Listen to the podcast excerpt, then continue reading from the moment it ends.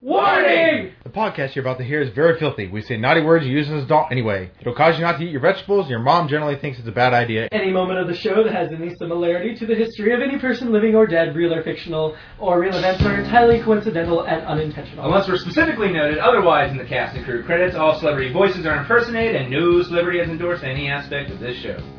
For all of you about ready to listen to the rest of the episode, please understand that we apologize in our advance for our stupidity. We do understand that the movie The Green Lantern is A, not the Green Hornet, and B, will not feature Seth Rogen. Yes, that fat guy from Knocked Up and Zack and Miri make a porno.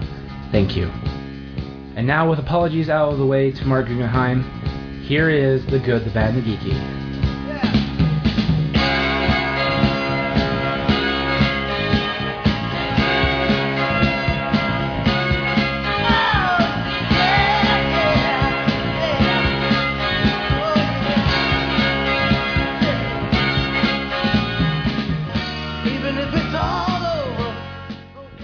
Hey everyone, welcome out to a very special episode of The Good, the Bad, and the Geeky. Uh, I'm your host for the most, Nick Nitro. With me are my other hosts of the most.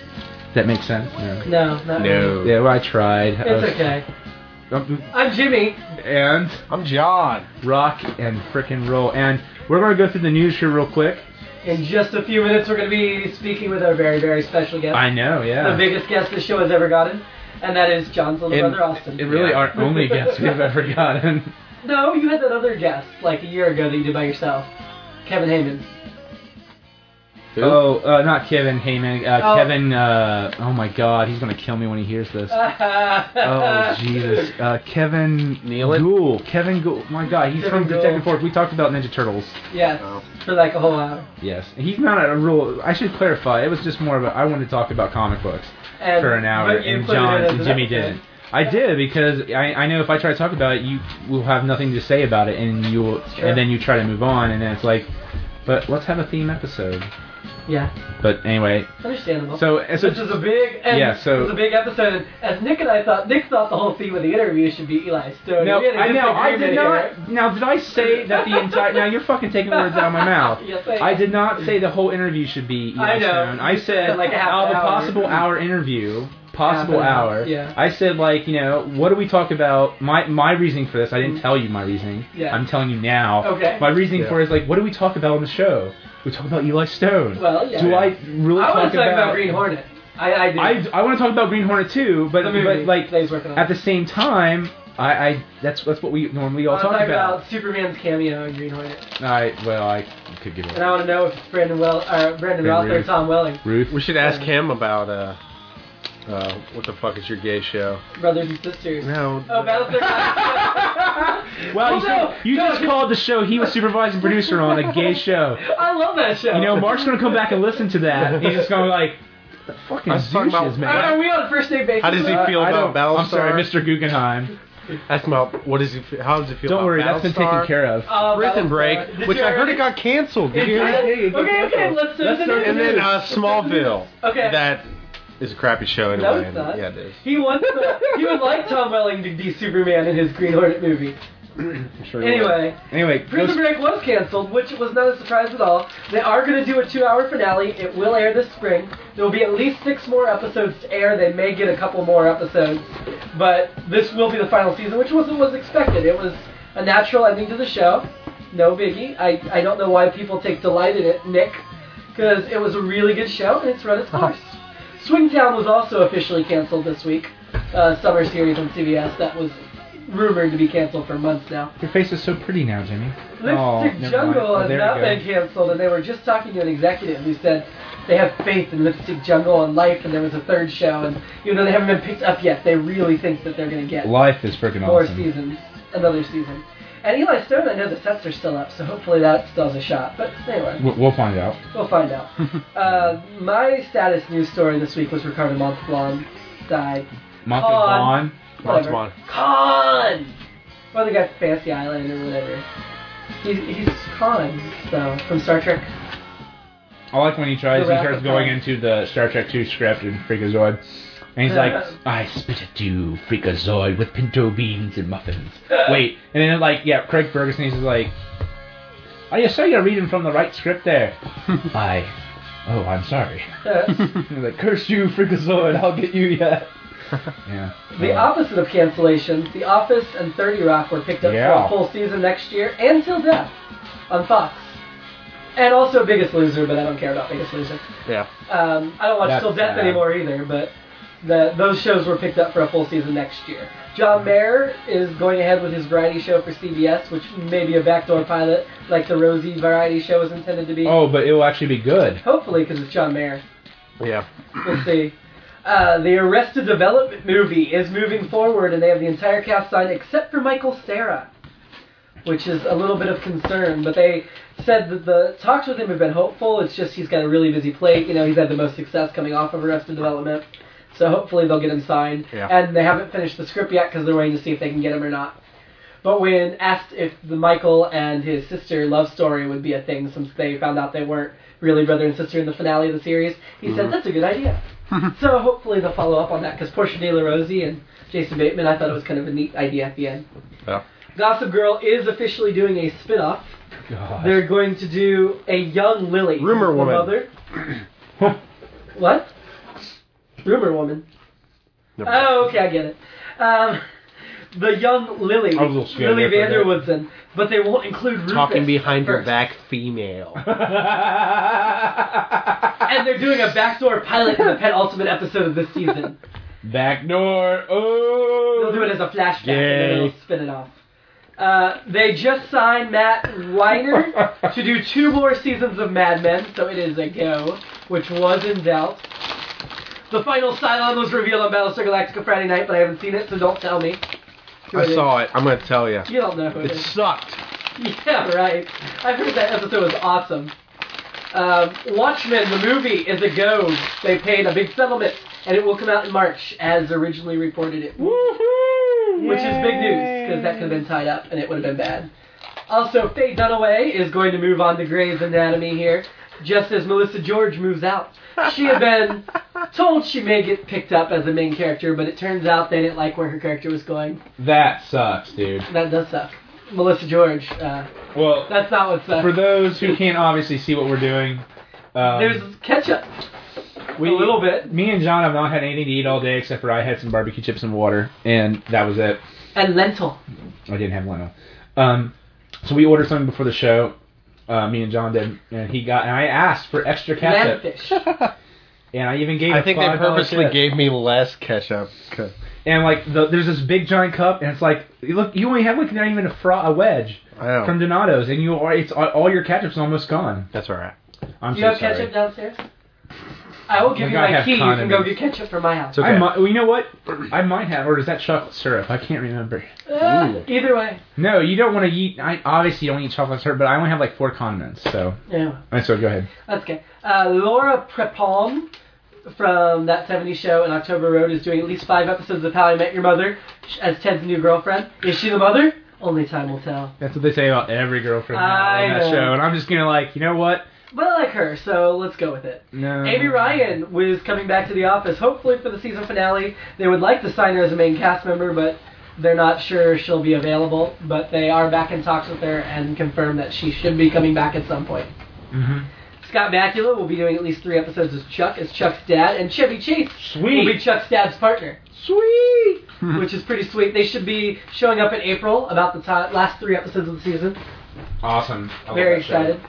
And also Richard Alpert on Lost, who's the character who's kind of been on and off for a while, the one that doesn't age in the flashbacks and stuff. And you know, time travel is going to be a big component of the show now. Mhm. He is having a hugely increased role this season and next. They haven't signed him as a main character, but as soon as Cane was canceled, they said they snapped that man up because they want him on Lost a lot. Speaking of Lost, did you watch Saturday Night Live last night? Not yet. The weekend update thing? I haven't watched anything. Let me just tell you one joke. What? Said, you know, you know the plane crash that happened in the Hudson River. Yeah. The joke was, Everybody survived. well, it was like, oh wow, look, they, uh, it took them like an hour to figure out what it's taken Lost four years to do. they also said Sawyer is he was kind of shafted last year because of the Oceanic Six, and he will get to make up this season with lots and lots of screen time, and he'll be the one going, "Time travel sucks." I don't like time travel and grounding everybody and voicing the fans' opinions who don't like time travel. Mhm. And Jin is still a regular cast member, so quit writing him off. They're not saying whether he died on the boat, but he in some way will still be involved in the show quite heavily.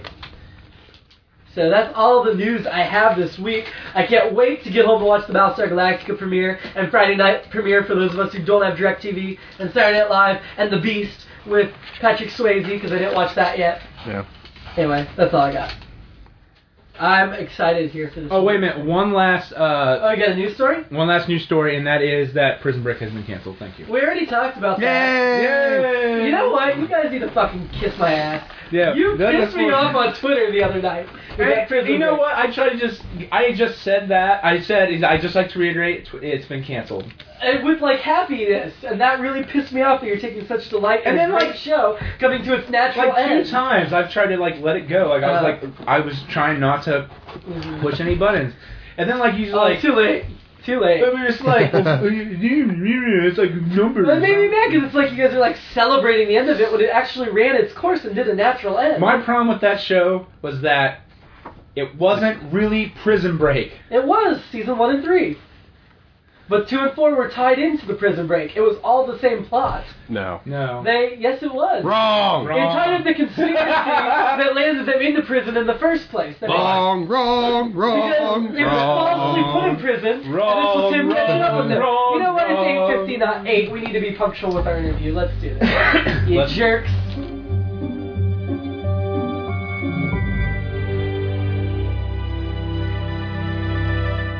Hello. Hey, Marc. Uh, this is Nick Nitro from The Good, the Bad, and the Geeky. Hey, how are you? Hey, I'm doing pretty good. How about yourself? Very good, very good. I'm Good, glad good. you're I moving to I a want to thank you quieter so much for for doing the interview. I, I greatly appreciate it. And um, I'm Nick, and with me is Jimmy. Say hi. Sorry, Hi. you guys speak for yourself. I'm. And Marc, I'm John. And I'm Jimmy. Hey, John, how are you? Good. How are you? very good, very good. We're real professional here, just by the way. No worries, no worries whatsoever. Great. Um, how how's everything going? Oh, every everything here is is absolutely wonderful. Uh, do you have any uh, audio feedback or anything on your guys' end, or? Are you asking me? Yeah, sorry. Yeah, I Oh, forgot there's uh, like no. other people here. I'm so sorry. Oh yeah, no, no, I'm uh, no, I'm I'm good. I can hear you guys just fine. Okay, all right, good. So, uh, who here would like to ask the first question? Go for it, Nick. Uh, go for it, me. Okay. Um, God. Um, all right. Well, I, first off, I mean, the most recent thing that happened, Marc. Uh, well, do you mind if we talk about Eli Stone first? No, believe right, sweet. not at all. Um, Not to talk about you. First off, me and Jimmy are very huge fans, Huge. as I emailed uh, you before with that. Uh, we're huge fans on Eli Stone, and um, over, uh, I think this last week, they had the Critics Association meet down and talk about shows, and um, uh, recently, ABC head honcho Steve McPherson was asked about last year's shows, you know, ones that were supposedly already canceled, like um, Pushing Daisies and Dirty Sexy Money. Now, he never once did say Eli Stone, and Yeah, and one of the things that he also noted was that uh, we like to air the endings of these shows. I wish they'd been able to give the producer series ending notice so they could really have a finale. And then he, after the panel, he said he would probably put the episodes online. And in another interview, you said, or in one of your interviews on the website, you noted that Eli Stone isn't officially thrown in the towel yet. And after that Critics Association meeting, it looks better in your favor. What's the status of Eli Stone? Uh, well, let's see. We uh, wrapped episode 13 of the second season, and um, I um, am in the middle of, I, I wouldn't say the middle, I would say towards the end of uh, post production on uh, the last uh, two episodes. Um, the episode 12, uh, episode 12 and 13 are both locked. Um, episode 12, uh, we're still finalizing some of the visual effects. Uh, episode 13, we're just getting started on the visual effects. Uh, and that's actually a very visual effects heavy, heavy episode, so it'll take a little bit of time to, uh, to get that looking. But, um, so there's still, you know, there's work to do on it. Um, you know, I've been going to stops each day, um, and doing, you know, what needs to get done. And, uh, you know, you just keep moving forward. Well, that that's good. Um, what uh, how how long does it take usually? I mean, so this, this break is actually giving you guys a little bit more time to make the episodes look good digitally, or like with the effects and whatnot. Um, you know, so we've we've wor- we've been working with a new visual effects house uh, this season. Who I, I have to say their their name is Zoic, and they did the VFX for Battlestar Galactica at least the first like three seasons, um, and uh, the effects for uh, Firefly and Serenity, and they're amazing. Um, Sweet. and um, I don't, you know, No, Sorry, I'm what? sorry. Go ahead. um, you know, so they're really, really fantastic. And basically, you know, I don't think they need extra time, but yeah, I mean, obviously we we've got it if we need it. But uh, we're on schedule. Um, I don't, you know, I don't think um, time is going to be a factor. Um, these guys don't, you know, seem to require too many bites at the apple. Usually they uh, get things, you know, right pretty quickly, uh, you know, ear- early in the process. So um, I'm just, uh, you know, happy with the way the last, you know, couple episodes turned out, and uh, I'm Yeah. hoping that they'll, uh, you know, get out there sooner rather than later. I'm, I'm pretty confident that ABC will, will get around to airing them. Um, because TCA comments were all limited to um, episode, episodes airing before June. Um, and truth be told, I never really had a realistic expectation that Mhm. the show would get back on the air before June, but I, I fully expected to, uh, you know, air the remaining four episodes during the summer. So, um, you know, there really wasn't any sort of new news um, as far as I was concerned uh, coming out of these TCAs. Um, like I said, I didn't really expect the show to get back on ABC schedule before uh, June. Okay. Well, you did say something there that was really interesting, and um, I, I was watching. Uh, I, I, this sort of ties into what I was watching, but also Jimmy started just like squealing like a little girl because he's a huge fan of I Battlestar made no noise. Oh, but you wanted to. I wanted to. you I to. love You could see his Battlestar face. He's just Galactica. going. "Ee!" Yeah. So. Uh, That, that's what a little girl sound, squeal sounds. it does. Exactly. Yes. Exactly. It makes that noise a lot. sounds, it sounds like red. It sounds like Red Alert on the Enterprise. Absolutely. Referencing Oh, another one of my shows. Yeah, but he's a huge uh, Battlestar Galactica fan, and as such, I'll be the one to ask this because Jimmy wanted to ask you: Are you a huge Battlestar Galactica fan as well? Beyond huge. Every There time you I go. think I'm, every time I think I I love that show, I couldn't love that show more. I watch like an episode like they had on Friday night, and uh, I'm like, I, I it, that show never ceases to blow me away. What did you think of that premiere? Oh my god, it was spectacular. Honestly, I think it was one of the best episodes of the show. Uh, and that's really saying something. I mean, that, that Oh, is a show uh, where the bar is set very, very, very high. Mhm. Um, and they just continue to shock me and knock it out of the park. It's really, really amazing. I'm pleased to hear someone Well, else back up my opinion. I would like to right now with you, Marc, on the line with us. Me and uh, I watched a few episodes. It's it's not, it's not my thing, and maybe if I started from the beginning, I would succeed to that because Jimmy's got me into Buffy the Vampire Slayer and Firefly and all that. But me and John just rail against poor Jimmy here about Battlestar all the time. And one of the things he's like, we got to ask Marc, you know, does he like Battlestar? I bet he will because you suck. And I'm, I, just, I'm, I, I'm in awe of anyone who doesn't like Battlestar, but like science fiction television. I'm just, I'm like, really? That doesn't sound see right. now You know, I mean- like Marc Guggenheim's in all of it. no, I'm sorry. but you made it, but you made it kind of clear that like you haven't seen it from the beginning. No, I'll be very honest. I've there are some shows where I will uh, start right away, or I'll watch, uh, you know, because I forgot to DVR them right when they first start. Um, I have I'll- all the I'll- DVDs. I'll loan them to you. I know. What What are your other favorite shows, Marc, that are on the TV right now?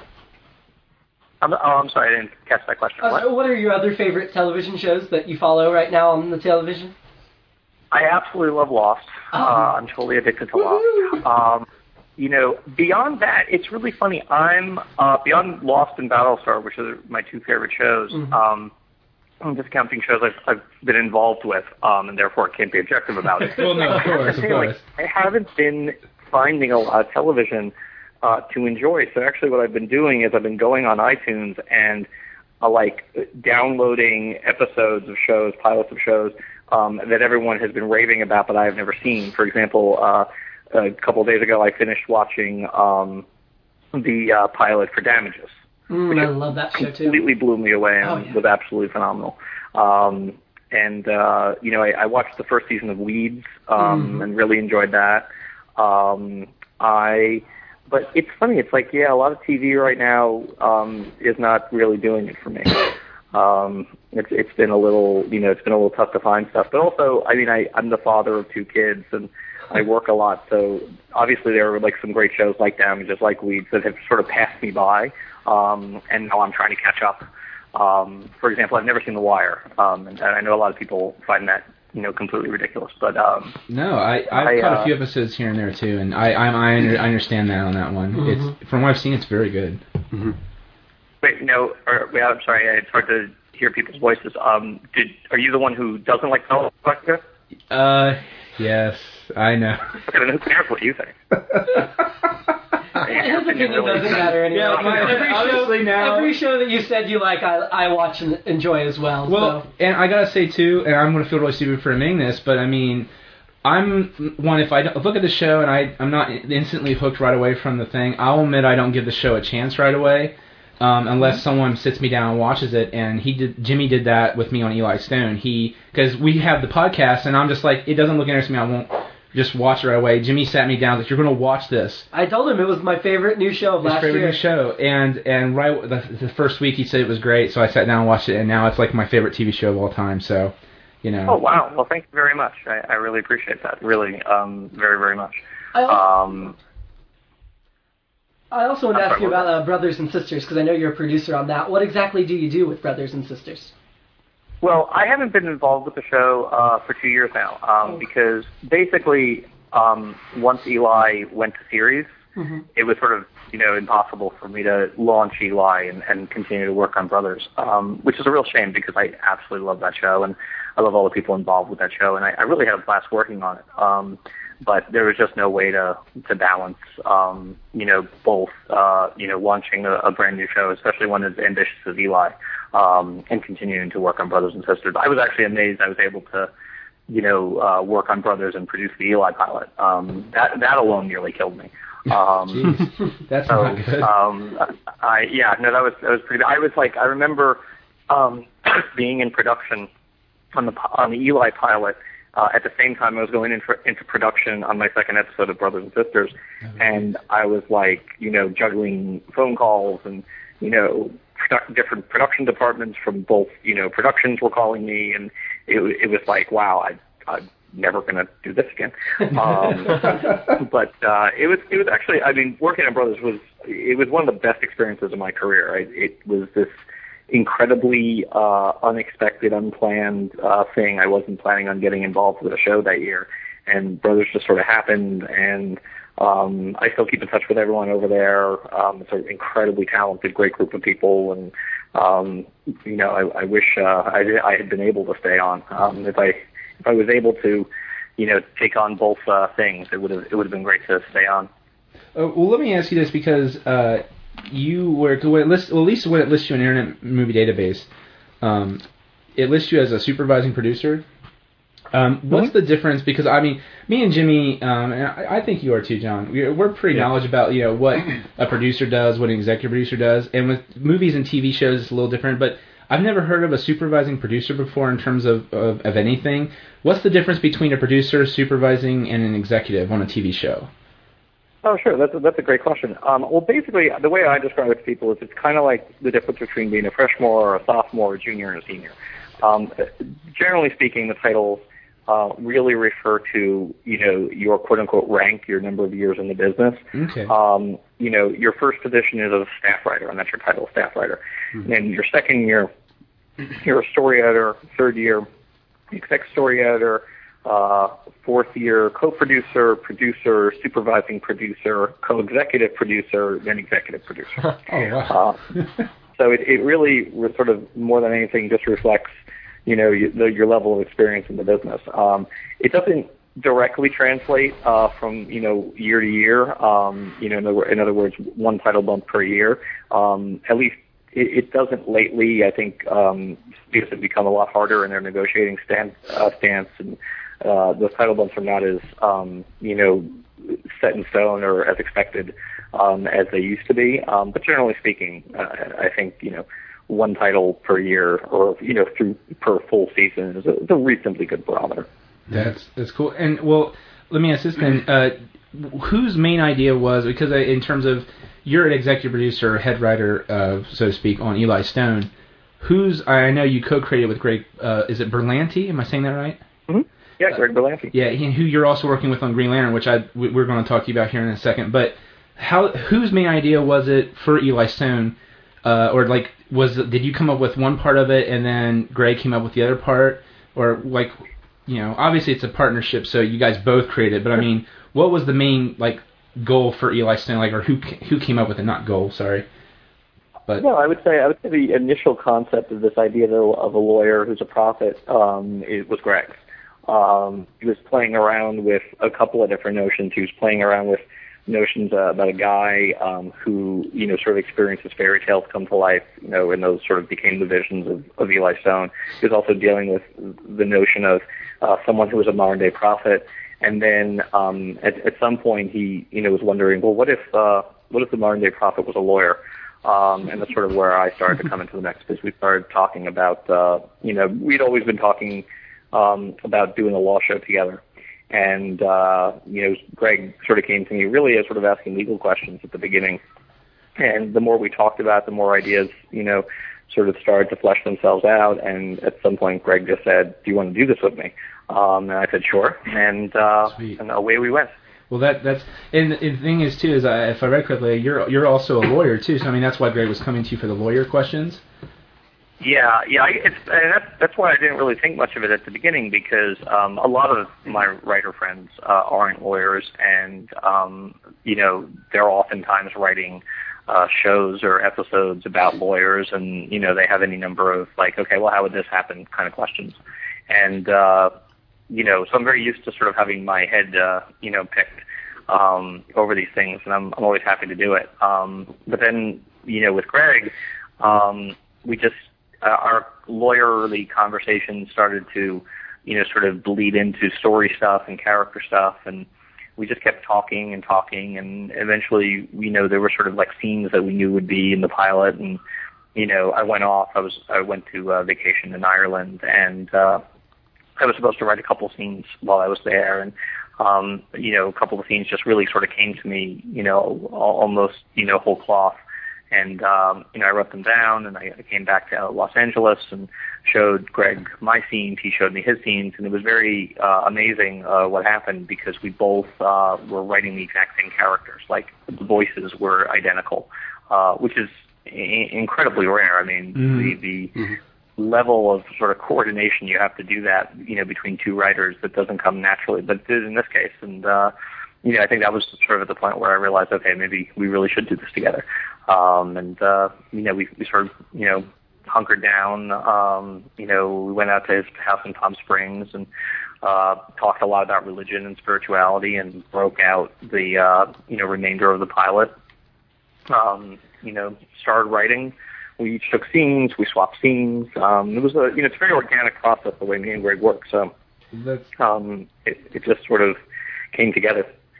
Well, I was excited even before the show got on the air, seeing the cast list. Did were any of the characters created with a specific actor already in mind, or did those just kind of come naturally after you already had the outline of the pilot worked out?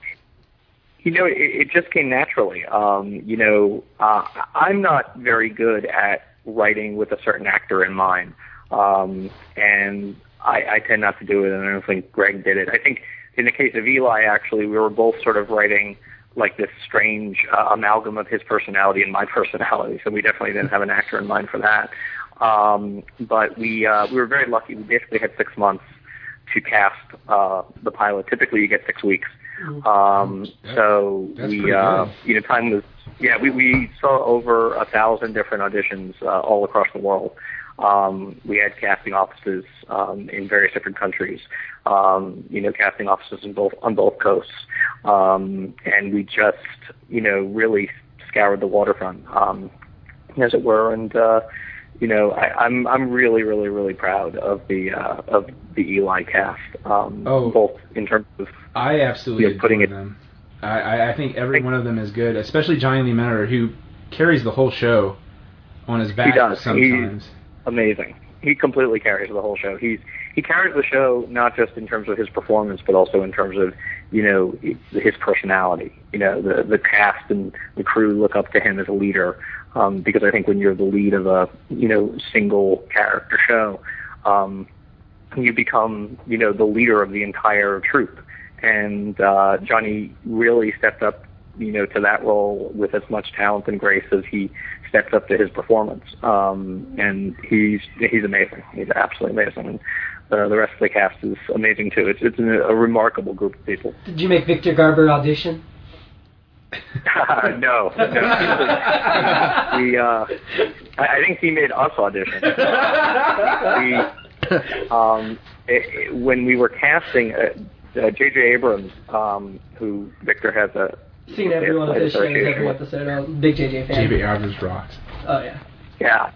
Um, uh, Victor was uh, talking to JJ about uh, being cast in uh, a show that he was producing for HBO, and you know Victor, being Victor, who you know, guy with the, the most remarkable sense of integrity of anyone I've met, um, you know, was like, look, I, I would love to do Eli Stone, but you know, I, I owe JJ, and um, I promised him that I would, uh, you know, be available for him if he ever called.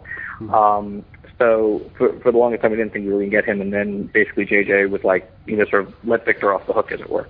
Um, and uh, Victor said, okay, you know, I'll uh, I'll do it, and uh, you know, it, it's such a remarkable, remarkable talent and a remarkable man, and um, you know, it, we were incredibly lucky to uh, you know to, to get him. Well, I, we have two emails here because we, we've sort of discussed it here, but uh, the most recent one, uh, someone named uh, Matt Miner, one of our listeners, actually wrote in a question, and I'll try to paraphrase a little bit better than, than how he had it written. But um, especially with at least with Jonny Lee Miller, someone who, at least as far as I'm aware of, and and I think as as Matt's aware of, Matthew Miner's aware of, he's, I guess Jonny Lee Miller's not really a TV show guy, and even in the commentaries, you know, I he sort of talked about he doesn't he's never you know he's usually more of a movie guy or theater role or he doesn't like theater or TV initially because you know he gets the role or moves on or at least that's the way it sort of came off. I mean, not that he doesn't do it. He loves Eli. It sounds like. I, I know. I think I I think that that's generally true. I mean, obviously, he. I mean, apart from doing a couple episodes of Smith, um, he had never done TV before. Um, you know, not even really guest star roles. He he was purely a feature guy. Um, and that's that's actually what we we knew going in. We didn't have a specific uh, actor in mind for Eli, but we always said that we would pretty much need to find somebody who was a movie star. You know, who who had those kind of acting chops.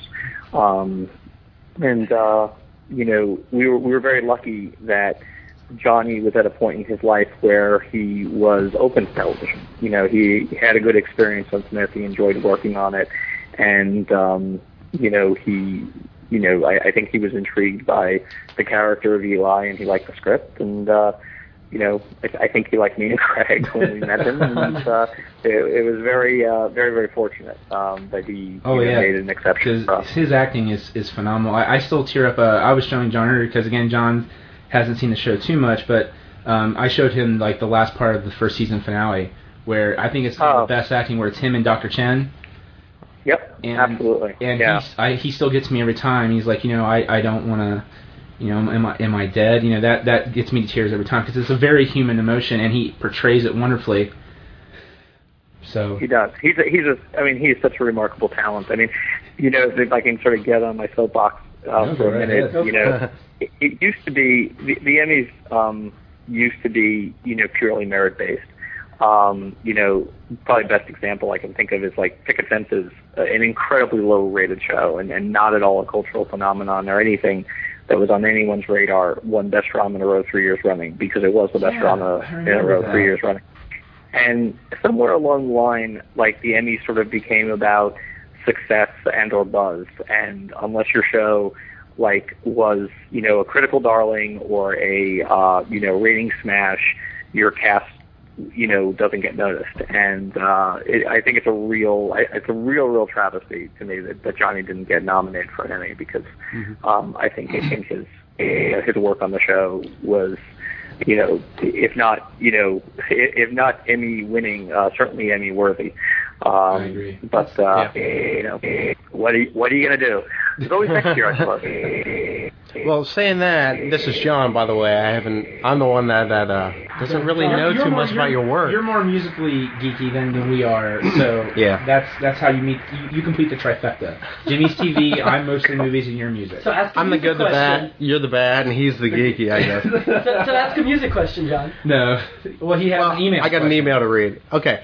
Well, Um, this is from uh, listener Beth Schwan, and um, her question is: Do you believe it's possible that the reason why Eli Stone was canceled because TV is hard, finding it hard to market shows that portray characters in an innate sense of goodness or uh, God-driven conscience? hmm That's a great question. Um, well, I think I think first of all, um, this show in particular is very hard to market. Um, Oh, it's I- a show yeah. about you know a guy who sees British pop stars dancing on his coffee table, and uh, you know is a lawyer, but it's got comedy and, and relationship and relationship drama and and uh, visual effects, and I mean it, it's a hard show to market. Um, Mhm. So that's straight up. Uh, I guess really to answer that question. Um, I, I think uh, my answer is yes, but I'd probably phrase it a little differently. I think television is very much a product of the time in which it's produced and broadcast. And I think, you know, this show uh, may have been about a year or two uh, ahead of its time because um, I think, you know, the, the national um, sort of mood um, under the Bush administration, at least, you know, for the last four years or so, Yeah. has been very down, has been very sort of cynical. Um, I don't think, you know, I think, um, you know, religion itself has, has sort of gotten a bad name. Um, Yeah. You know, Yeah. there's, you know, there's this, uh, you know, it's funny, a lot of people, a lot of critics, uh, criticize Eli for being sentimental. Um, and I sort of find it ironic because I, I think in a Bush administration, it's a sentimental show. In an Obama administration, the exact same show is a hopeful show. Mhm. Um, so I think you know as, as Barack Obama starts to change the tone of the country, um, he's probably ironically changing it to a more pro Eli tone, uh, where Maybe where it'll come just in time. be the- Well, I, I'm I- sorry, what was that? s- Speaking of that, I, I, said mean, maybe it'll be maybe it'll be just in time. well, We're lucky. being that Yeah, being, there you go. being that you're saying that, Marc, about Obama, uh, I think either you or, or Greg on on TVGuide.com released an image, and then Mike Ausiello picked it up, and then I picked it up, and it's it's it's in re- regard to the Obama Yeah. campaign. That beautiful image of Eli saying "Be- Thank "Believe." Let, let me uh, first of all let me let me give a big shout out to Kristen Cobb, uh, Eli's graphic designer, um, for doing that. Um, and I can give you a little background as to how that came about. Sure. Um, this is, you know, I, I was, you know, you're always thinking, okay, what can I do, you know, to help the show out? And I thought, well, maybe some kind of viral marketing campaign. And I had the idea for, you know, taking this image of Eli and and you know, sort of Obama-ifying it. and, uh, you know, I emailed, uh, I me- emailed Kristen the image I wanted to work with, and I said, look, you know, in between, you know, actually working and doing stuff for the show, maybe you could, um, you know, co- you know, sort of Obama-ify this image for me. And, um, less than 24 hours later, she had the uh the image and it was perfect and I, I didn't have a single note and it was like completely amazing and I you know in, in accordance with my you know my viral marketing ambitions I you know sent it out to various different websites and whatnot. And yes it, wound up in tvguide.com which is great. Um and then uh, two days later we were canceled. Um so um you know I was it's, the idea was uh, perhaps too little too late. But uh I I I love that image. I'm I'm you know incredibly enamored with it, and it, it works perfectly. It's a, it it says a lot about the show. It it um you know it it's great. Kristen did such a remarkable job. Um, Yeah, it, but, it's uh, a beautiful image, and it's exactly. I I mean, the the term "believe" in Eli or "believe Eli," that was that like apparently ever part of the show. Otherwise, like you thought that before, or was that Uh, just for the poster? You know, it's funny. Actually, that that dates back to when we were filming the pilot. Um, believe it or not, Eli's apartment, in the LA Times building, um, and we actually are are a very talented production designer for the pilot. I didn't Um, know that. That's I'm trans- sort of flabbergasted transformed at it. that. Sorry, go ahead. uh, well, he, he transformed uh, this two this conference room into sort of a two bedroom apartment for Eli, and um, we were shooting night for night, um, and we were sh- you know so we would start you know production basically at sundown and go up till sun up for two days in a row, and I think like on the second day around four in the morning, you know your brain's thinking of a million things, and um, it occurred to me that you know, the word believe had Eli in it, or you know, you couldn't spell believe without e- Eli.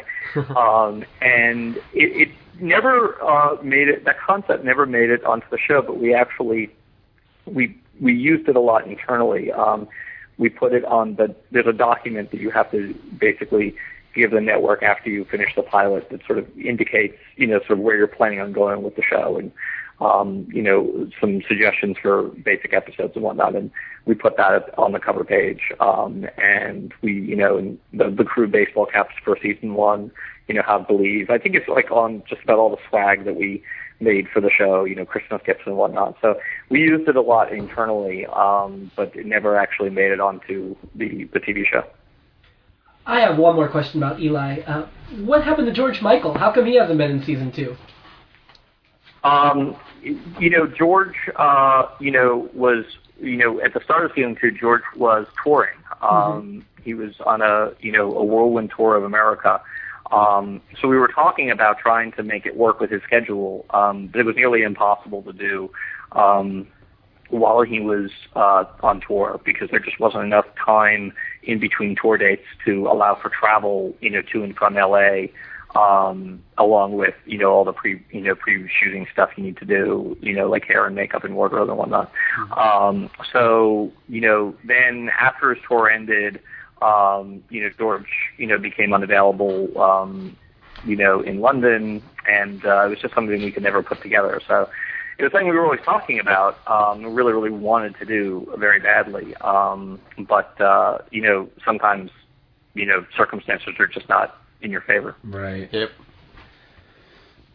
Okay, um, well, if we like to move off Eli Stone for just just a bit, because I mean you've obviously worked on tons of other stuff, and we like to sort of encompass that too. And um, uh, and uh, this is the only time I'll ask this because I, I saw also saw that you were you were on CSI Miami, and this, I, I've heard a lot of rumors about this, and I thought, well, if anything, you know, you might know, and I obviously understand if you decline the question, and that is, there's been a lot of uh, news on Mike Ausiello saying that uh, the one of the lead actors who likes to take his glasses on and off has a door phobia, and that the whole shooting thing meets that requirement. Is that true? I know that's very juvenile to ask, but I have never ever heard that, uh, experienced that. I wasn't on the show for very long, um, mm-hmm. but you know, um, that just I don't see how that's possible. well, uh, uh, supposedly there, there are so the... many scenes uh, where his character is is outdoors. Um, so uh, yeah, no, I that, that it's that that doesn't sound right to me. Right. Well, I, it, it was like a, a one of because you know Ausiello posts those blind items, and you know the part of I don't usually like that kind of stuff because I don't read the, the the Star magazine. I don't read that stuff, but it does sort of make you go. I because I, I follow that stuff like really who has a phobia like who like I just I, I just I'm, I'm intrigued by I guess mundane stuff and and when I heard it was they were probably saying it was CSI Miami and I was watching CSI my dad loves the show just absolutely loves it um, and I would notice that because after that blind man came out, I would notice that Horatio would never uh, go through the door. You would they would shoot around it, and that's I was like, oh my gosh. I, I just it's a stupid question, so I just throw it out there. I am so sorry for the stupidity of the question, but let's talk about a, a Green Hornet. What's going on with Green yeah, Hornet? Totally.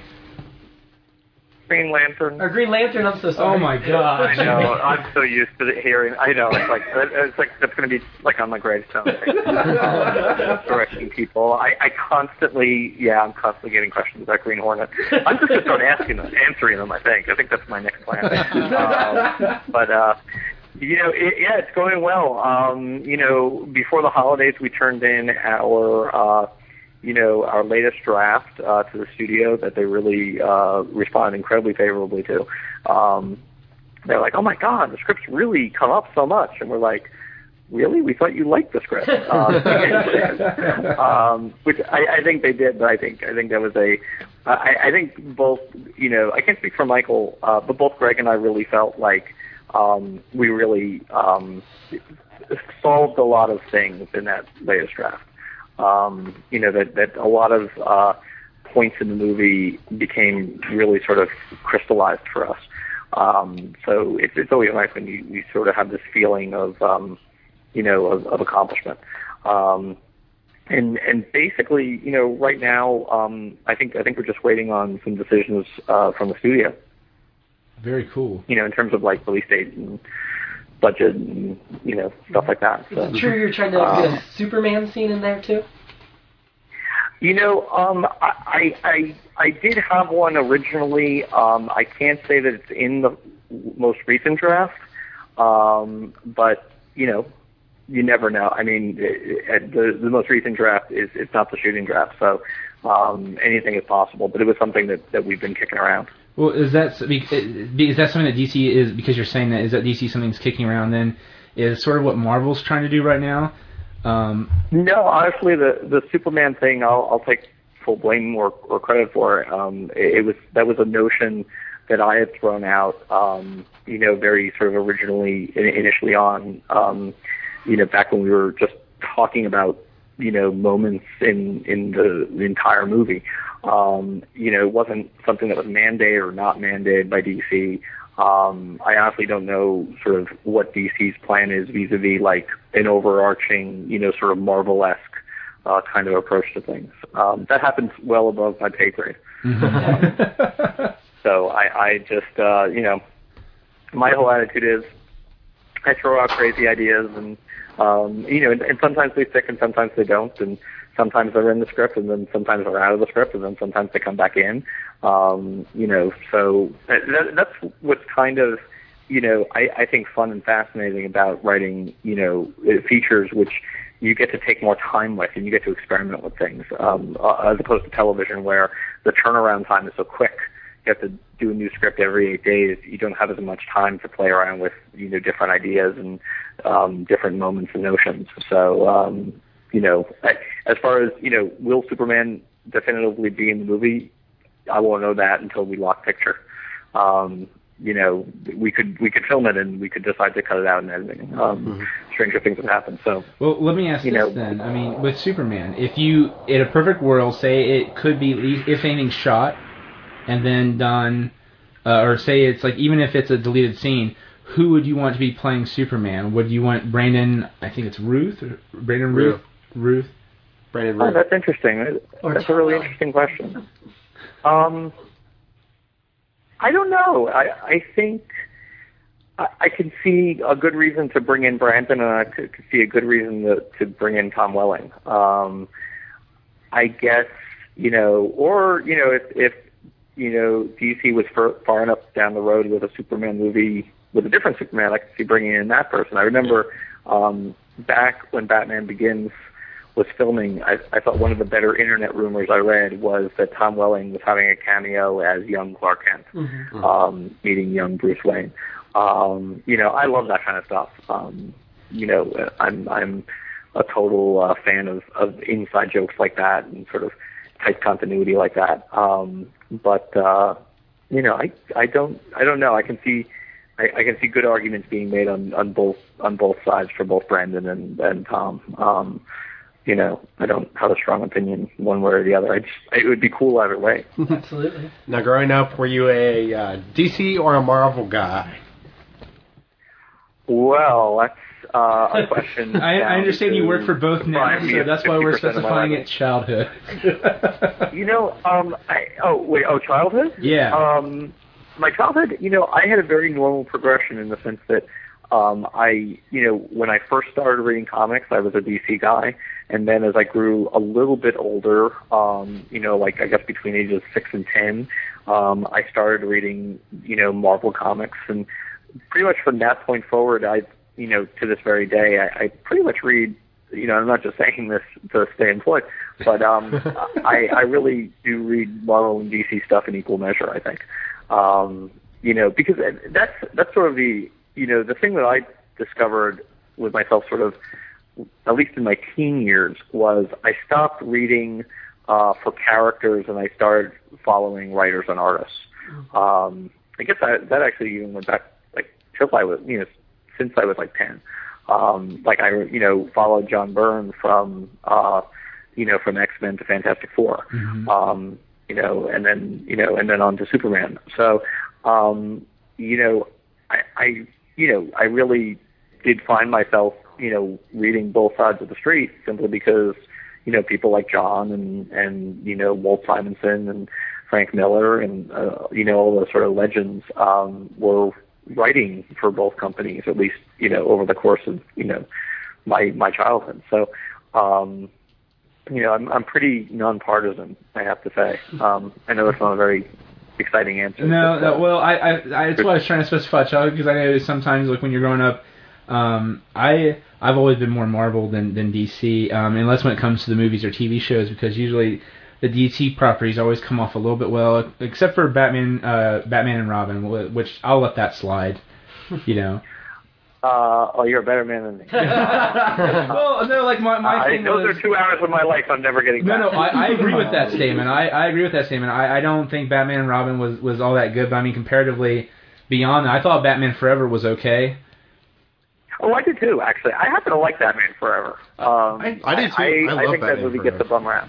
Well, the thing Yeah, that always Batman Forever bothered is actually pretty good. the thing that always bothered me was, and it's one of the reasons why like I'm a huge Godzilla fan, and it's one of the things that I, I guess I, I I'm I, I didn't love the movie that final movie that came out with Matthew Broderick, but at the same time it's the same thing with Batman and Robin, which is they made Batman Forever. And they, they took what worked in that movie, which was pretty much all the weird stuff that, that sort of made the, the last movie suck.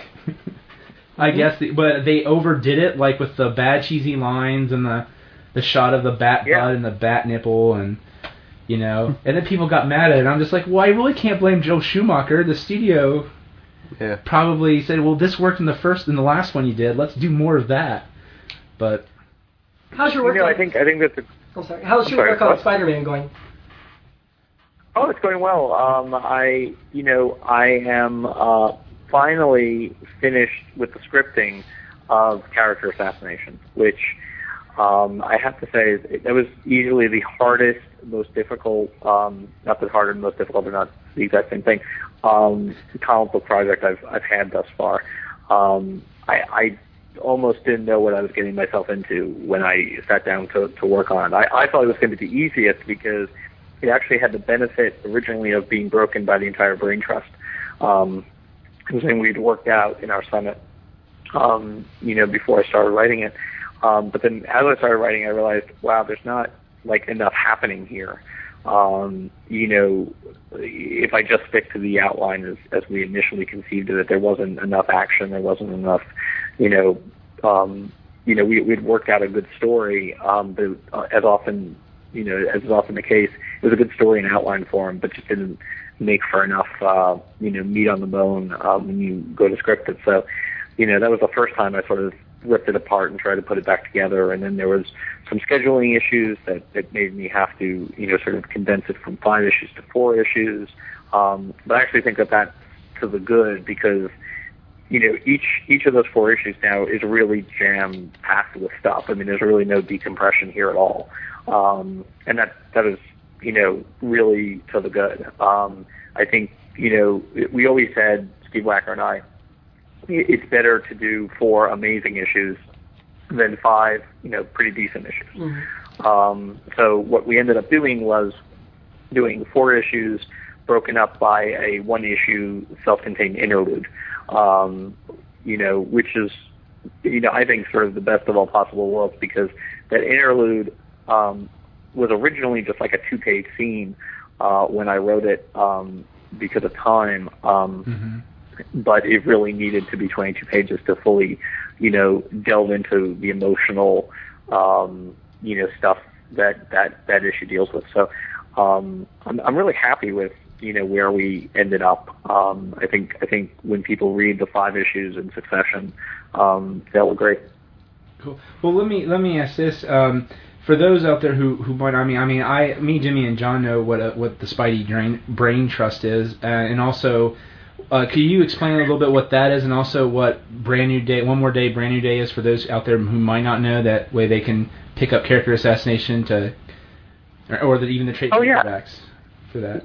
No, absolutely. Um, let's see. Well, um, to answer your first question, uh, the Spidey Brain Trust is um, back uh, concurrent with One More Day slash Brand New Day. Marvel decided rather than publish three different uh, unconnected Spider-Man titles, uh, you know, each coming out once a month, why not, you know, get rid of the other two titles and only publish the flagship Amazing Spider-Man uh, and publish that three times a month. Now, you know, um, probably no one in their right mind, uh, except for maybe Kurt Busiek, um, would try to write uh, a comic book that came out three times a month. um, but uh, I think Kurt's a great guy. I I, I hope he uh, listens to that with a great um, But um, it, you know, so rather than than um, you know have get Kurt, I guess uh, they decided to uh, um, basically employ like uh, what you would on a TV show, which is a writing staff. Uh, so basically, that's what the Brain Trust is. It's it's really the writing staff for the uh, Amazing Spider-Man comic, the same way there would be a writing staff for an Amazing Spider-Man TV show. Hmm. Um, that's the first part of the question. The second part of the question is, what's One More Day, Brand New Day? Um, well, basically, um, what One More Day was, uh, well, there's you know sort of what it is from a story perspective, and then what it is from just a practical sort of creative, uh, you know, intent perspective. Um, From a creative intent, basically, the the mission statement of One More Day was um, basically put the Spider-Man slash Peter Parker slash Mary Jane marriage uh, back in the the bubble. Um, you know, sort of retcon uh, that you know marriage away. Um, you know, undo it without killing off Mary Jane, uh, without getting them divorced, um, without you know waking up and finding that Peter or Mary Jane is a clone or a Skrull or whatnot. Right. Um, so uh, the decision was made um, to, you know, basically, you know, uh, ha- have a story where um, Peter uh, is really fighting for Aunt May's life. Aunt May is critically wounded, and um, in order to save her life, uh, Peter and Mary Jane uh, make a bargain with Mephisto, um, who's you know, the, the Lord of the Underworld in the Marvel Universe. And uh, Mephisto, you know, doesn't do anything for free. He's like, I can save uh, Aunt May's life, but I uh, want, you know, I want something in return that's basically your love. Um, and the title One More Day basically is, you know, refers to, you know, the last, uh, you know, the last day um, that Mary Jane and Peter are together. Um, you know, and, and the one more day of life that they're looking for for, for Aunt May. Uh, and Brand New Day was, you know, basically the new three times a month, uh, you know, post One More Day status quo with uh, Peter no longer being married to Mary Jane, um, Mary Jane sort of being missing in action, as it were. She's not really, you know, missing in action, but she's out of town and, and you know, no one's been in contact with her. Um, and, uh, you know, and, and thus begins, uh, you know, Brand thus New Day. begins Brand New Day. Well, let me ask I'm this. sorry, I was, uh, I was you're fine. rambling. Uh, yeah, you're you're perfectly fine. I mean, uh, I mean, me, Jimmy, and John know what that was, but I mean, there are probably a lot of people out there who who might uh, follow comic books, but might not know. Uh, they might fallen off touch with Spider-Man, so they they have no idea what that was. So I mean, that that you're fine. Um, but I guess uh, my question on top of that was, at least with character assassination, um, will that wrap up the the storyline with? Because I know there's been some talk about MJ as possibly one of the supervillains or superheroes that's been sort of seen or off and on in the past few uh, issues, uh, and also. Yeah, we had a I'm sorry. Go ahead. Uh, we had a character uh, who we introduced uh, in Brandon Dickett named Jackpot, um, who um, you know obviously Mary Jane is associated a lot with that word. Face the tiger, you have the jackpot. Um, she's got red hair. But then uh, in the annual uh, that came out a few months ago, we revealed uh, who Jackpot really was, and uh, it wasn't Mary Jane. Oh, oh okay. Uh, Okay. much to the release, uh, much to the relief of uh, probably a lot of people. All right. Well, I, I guess my other follow-up to sort of that was is that at the end of uh, One More Day, uh, right before Mephisto grants the, the deal, Mary Jane whispers something into his ear. Yeah. Do you guys know what that is? And if so, is that finally discussed in Brand New Day or, or, or you know, Character Assassination, or is that still not said and they probably won't say what that was? Um, we we have yet to say it. Um, we've talked a lot about what she did say. Uh, we talked a lot about when we would reveal that, how we would reveal that. Um, you know, at the end of the day, um, or at the end of the brand new day, that's that's not um, you know, it's not my call to make. Uh, you know, uh, all on my own. Um, it's something that you know we we continue to talk about, um, but. Uh, you know, whether or not we'll ever reveal that, that, that like, I don't know. There's no plans to do so right now. That's that's very cool. Like I always thought it was a way just in case if things didn't go the way they thought it was going to go with Brand because obviously Brand New Day has been a huge success. Um, I thought that was sort of like their possible scapegoat just in case as a way to get everything back to the way it was just in case Brand New Day didn't work out.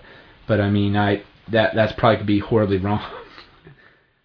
Um, no, I, I think it, it definitely you know exists as a way uh, to undo Brand New Day if if uh, you know people were to choose to do so. But um, honestly, I can't imagine. You know, I, I, I'm very much of the philosophy that you know nothing in comic book stays for you know the same forever. Right. Um, you know, you know Bucky didn't stay dead forever. You know, uh, Barry Allen is not going to stay dead forever you know, no one stays dead forever, you know, clone stuff gets undone. I mean, everything, you know, I think sort of has a shelf life. Um, There you go. Um, you know, and same thing, by the way, with with the marriage. I mean, obviously, the marriage was sort of, you know, the law of the land, as it were, the status quo for 20 years, um, and now it no longer is. And I wouldn't be surprised at all if the pendulum were to swing back the other way one day, um, you know, far off in the future. Um, that's the nature of comic books. Um, Oh yeah. but you know, right now um, there's zero plans to to undo it. Um, you know, I think you know, I think all the people sort of involved, you know, myself included, with Spider-Man right now, all feel pretty strongly that an unmarried Spider-Man is the best, purest version of the character. Um, you know, so we're just you know moving along those lines. Right. I, I I'm always been I'm a I'm I love Spider-Man. My dad sort of it's the way me and my father really bonded because when I was growing up, you know, my dad uh, always tried to push sports on me, and especially in the small town that we all came from, sports is like the big thing. And like if you do music uh, within your own group, like band or choir, you know, those are your, your groups of friends or those who respect and you know respect you. But um, Sure. my my dad always pushed sports upon me, and you know, a big fat guy playing soccer just is not where it's at. I gotta tell you. So one day I was digging through some stuff and I found all these old Spider-Man books. Like my dad has the premiere of The Punisher, The Death of Gwen Stacy. Granted, the cover's ripped off because Oh, wow. he's read it so much. But I mean, That's awesome. yeah, he he had all of them. And at the time, I was I'm a huge Ninja Turtle fan. And he's like, Mm-hmm. listen, if you like comic books and you if you want to be serious, like he was treating it like if you want to be serious about this, this is serious reading. I'll let you read my Hey. Spider-Man and, and so I was like, Dad, I'm very serious. I, I'm intrigued about Spider-Man. And ever since then, I've been a Spider-Man fan. And I guess as part of uh, the geek side of me, always sort of thought that, well, hey, you know, Spider-Man always has the world, you know, crashing down on him, but there's always Mary Jane in him. So that part of me is a little sad, but the other part of me is like, well, you know, it's true though. The whole point of, of Peter Parker and Spider-Man is, is the world's on him.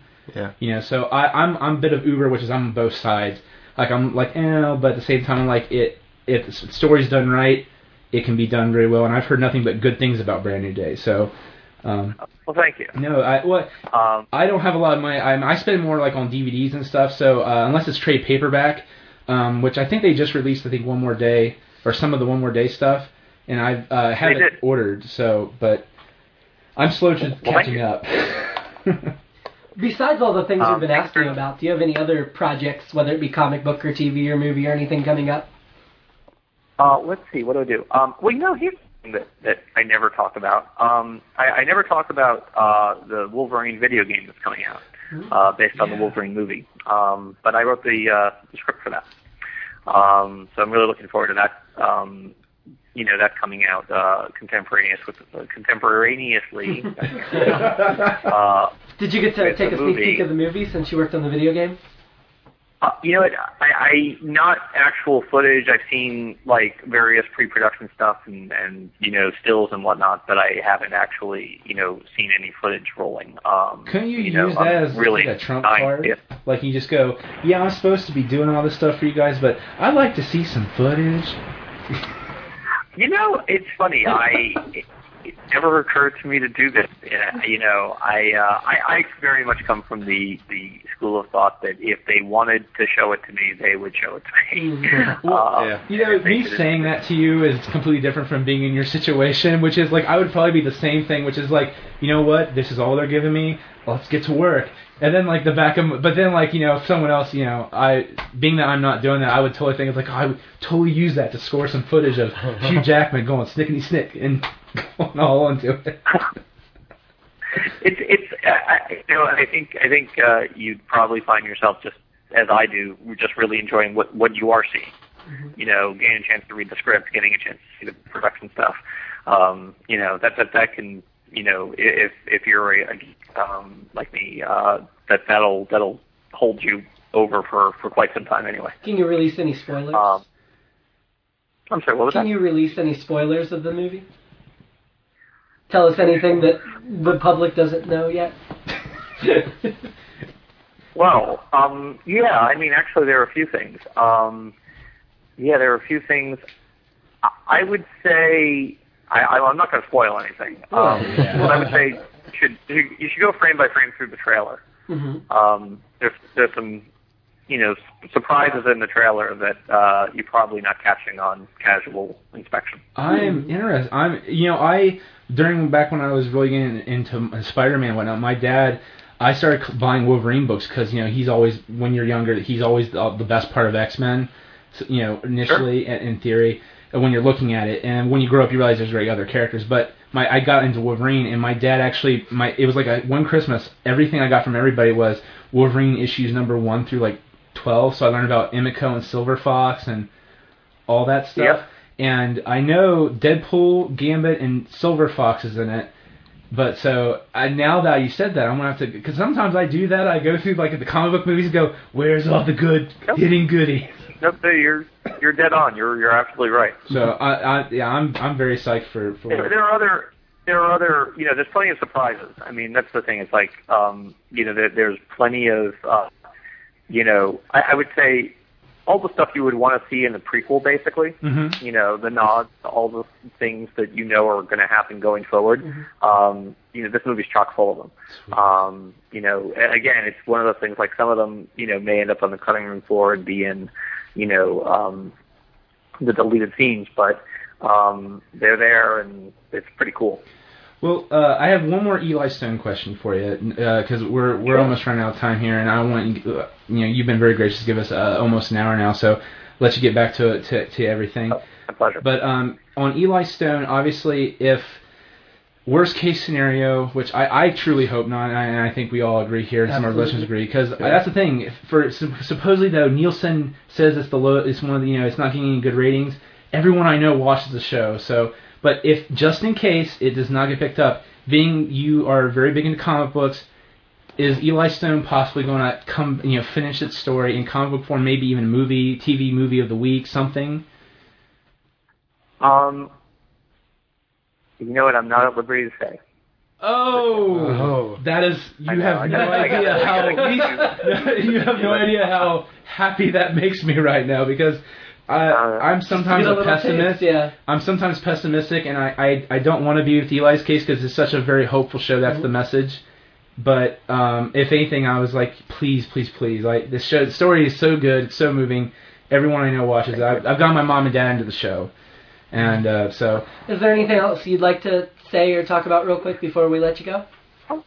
Uh, you know, um, no. I look. I mean, I could chill all day long. Um, you know, uh, there's there's enough stuff going on, but I won't waste you guys' time with that. Um, but thank you very very much for you know for being interested in you know my me and my work, and uh, thank you to your listeners for you know similarly being interested. I, I really do appreciate it. no, Absolutely. anytime. Thank you. Thank you very, much. Yeah, very much. we've you've been very more than helpful, and especially this is uh if I didn't say yeah, this is our actual first real interview with anybody. Oh wow, cool. Yeah, So Anybody did really really important. Yeah. Well, let me yeah, let me rephrase that.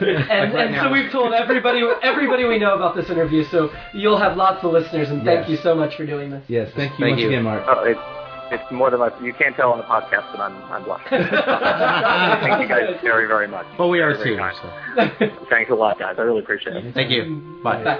Take care. Get out of here without cheese! You're a creep! Go away! We're having a good time until you showed up, jeepers! Ugh! Go have some coffee with cream or something! Because I'll tell you something! This is a happy place! Cool. Fuck your punctuality, bitch. No. I'm fucking nervous. Do it. Um, fuck you. Give me a fucking nervous. second. What's that? Are you nervous, Jon? Because I'm not. No, I'm eating pizza. Okay. Fuck you all. I'm like The guy. Well, I have tech technical stuff to Punctual. worry about. Fuck your Commas and exclamation Let's- let's points. You know what? Then you you started off then. Okay. No, but no, you can't start off because I'm better than you. No, you're not. but No, you- I know, I know. You know. scored the interview, so you totally deserve to lead it. No, I'm not. I Yeah. don't. Okay, here we go. Oh my God, it's ringing. I would hope so.